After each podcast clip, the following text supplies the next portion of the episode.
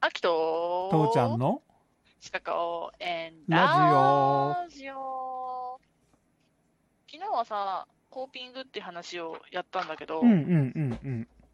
コーピングっていうのは、そのタイプ分けがあるって話を今日やるよって話だったんだけど、覚えてるかなうんなんかねあったねうん。うんでね、このね、うんコーピングを2つに分けるとしたら、うん問題解決を目的としたうん問題焦点型コーピング問題焦点うん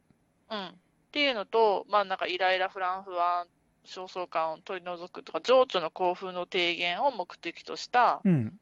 情動焦点型コーピングっていうのに分けられます。じょ情動しうん。衝動だ。衝動はいうん。はいはいはいはいはごめんね。いいいえあの、情、あの、情熱の情。うんうんうんうんこれ、秋が間違ったから、もう一回聞いた人は間違えないね。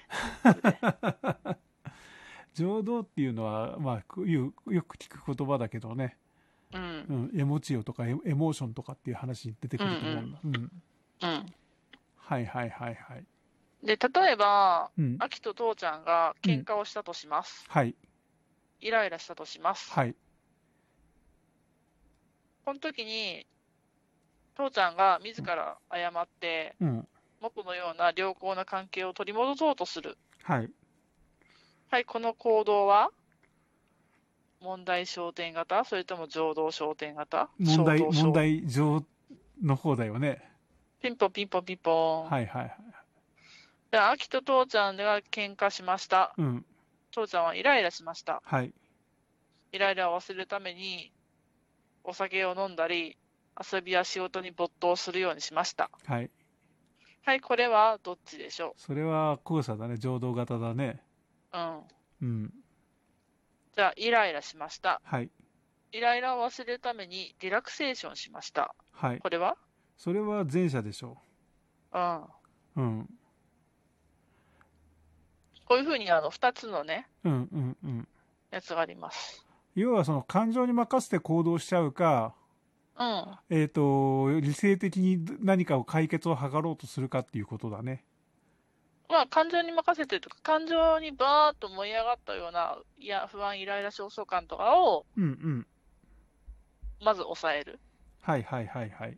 か、問題に対してアプローチするか。そうだねうんうんうんうんで、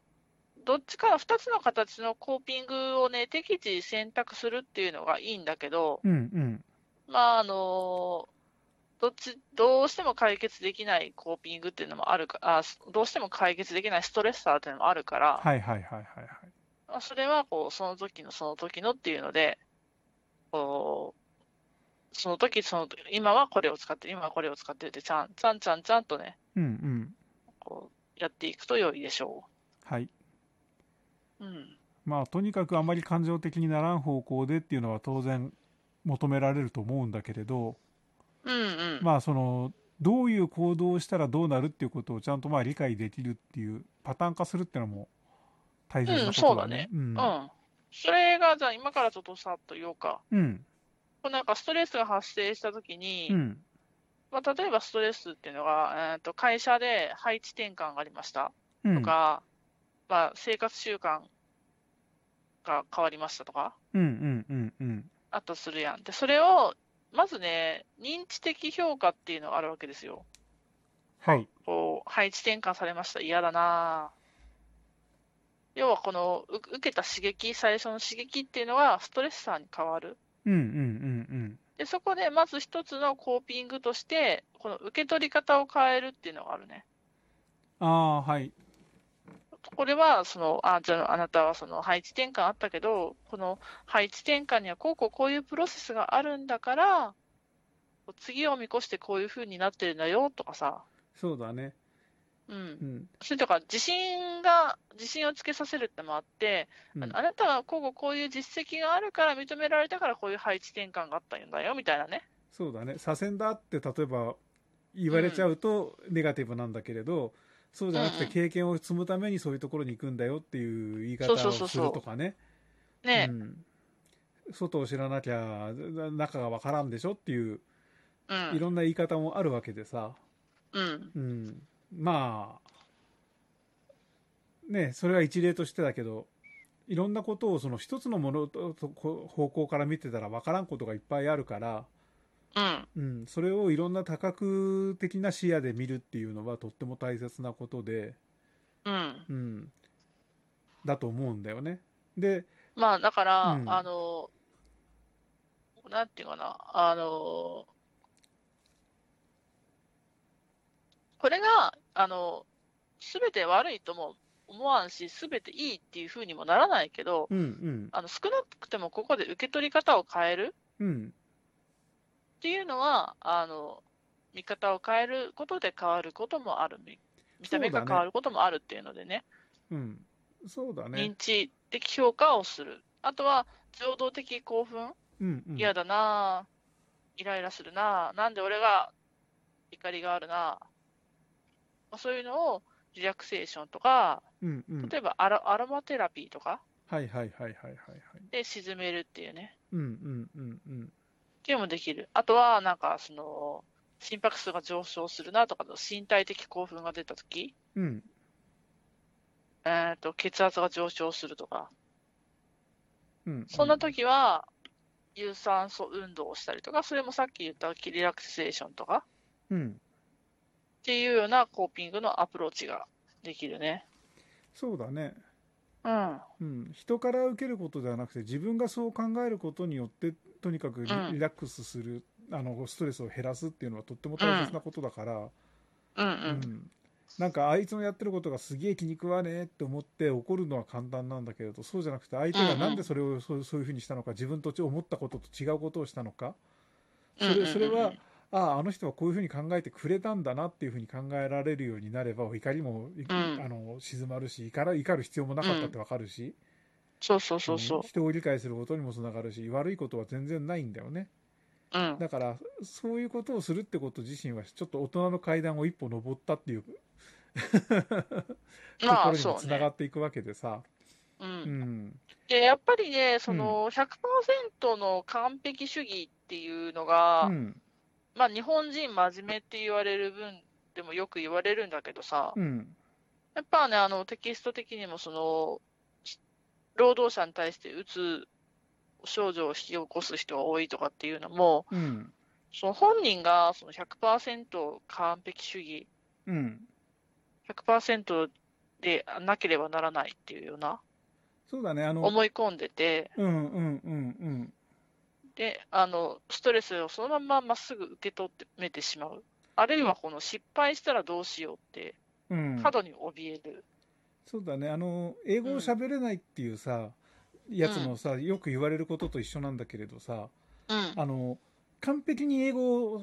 話せる文法をマスターズしてなければ喋れないって思う、うだけど例えばアメあリアメリカから来た人たちってさ日本語喋れますかって言ったら私は知ってるよ寿司天ぷらそれから芸者とかってほらね日本語いっぱい知ってるでしょってなる、そううんね。この違いっていうかさうん、で、うん日本人のね本当一番まずいところってさ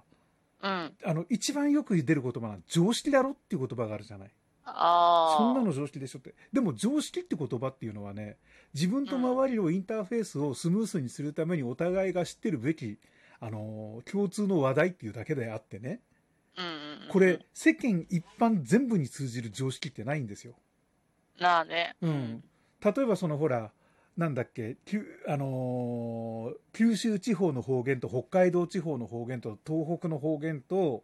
いろんなところの方言持ってきて、その方言だけで喋ったら、じゃあみんな何を言ってるか分かんない宇宙人の言葉と一緒っていう。でも、みんな自分たちの常識を話してるわけじゃない常識の言葉で。そうね。う。うんん。まあそういうような話と一緒でさ、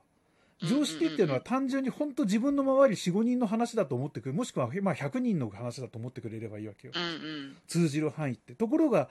なんか日本人って必ずそれがもう世界、全世界共通だと思っちゃうんだよ。そうねうん。なんかそういうところはあるね。そう、それがね、すごいなんかね、肩肘を張らせちゃっている。うんうんうんで、あ、と、他の人の理解を阻む。うんうんうんだから例えば私は本当その東京に住んでるんだけど九州の人と北海道の人たちがなんかとんでもないことをやったなんでやってんだそんなことって言ったらえこんなの普通の常識でしょってそんなん一回となるから ね、うんうん、それ逆もありでしょ当然東京が正しいわけじゃないからさそうねうん、うんだからなんていうのかなそういうところを理解するっていうことにもそのりあの当然通じるところがあってさうんそれができないとすごいリラックスじゃなくてストレスになっていくんだよねそうねそうなんよねだからそこら辺を糸口にしてあのうん肩肘張らずにどんどんどんどんストレスをためずにリラックスしていくってことを考えていくってのも一つなんじゃないかなってうんうん父ちゃんは思うんです。うんうんうんと思いました。いや、そういうことだなと思います。まあね、うんこうやってさ、うんまあ、テキストにそれで書いてあるからって、みんながみんなできるわけじゃないんだけどうさ、んまあ、考え方として、うんうんこうやれば、もう少し楽になるよって、そのね、うんうんっていう考え方を知ってるってだけで違うんと思っちゃう。うんすすごくそうだと思うだから本当肩肘張りすぎの人が多いのと、うん。あとやっぱりそのわがままに育った人ってのも自分だけが世界の中心と思っちゃう人が多い多いっていうのもあって、うん。だからどっちもその世界の中心は自分でそこから外れた人はみんな非常識な人っていうところからのスタートになってる、でも世の中は本当広いから自分が非常識と思ってることこそが世界の常識なんだってぐらいに思わないとやってらんないんだよそうっねていうことをちゃんとみんな意識しようよっていう、そうだよね。うん、私もねそこまで達観はしてないけれどねある程度やっぱ仕事してる後半の方はねそういうふうに思えるようになったから結構楽になった。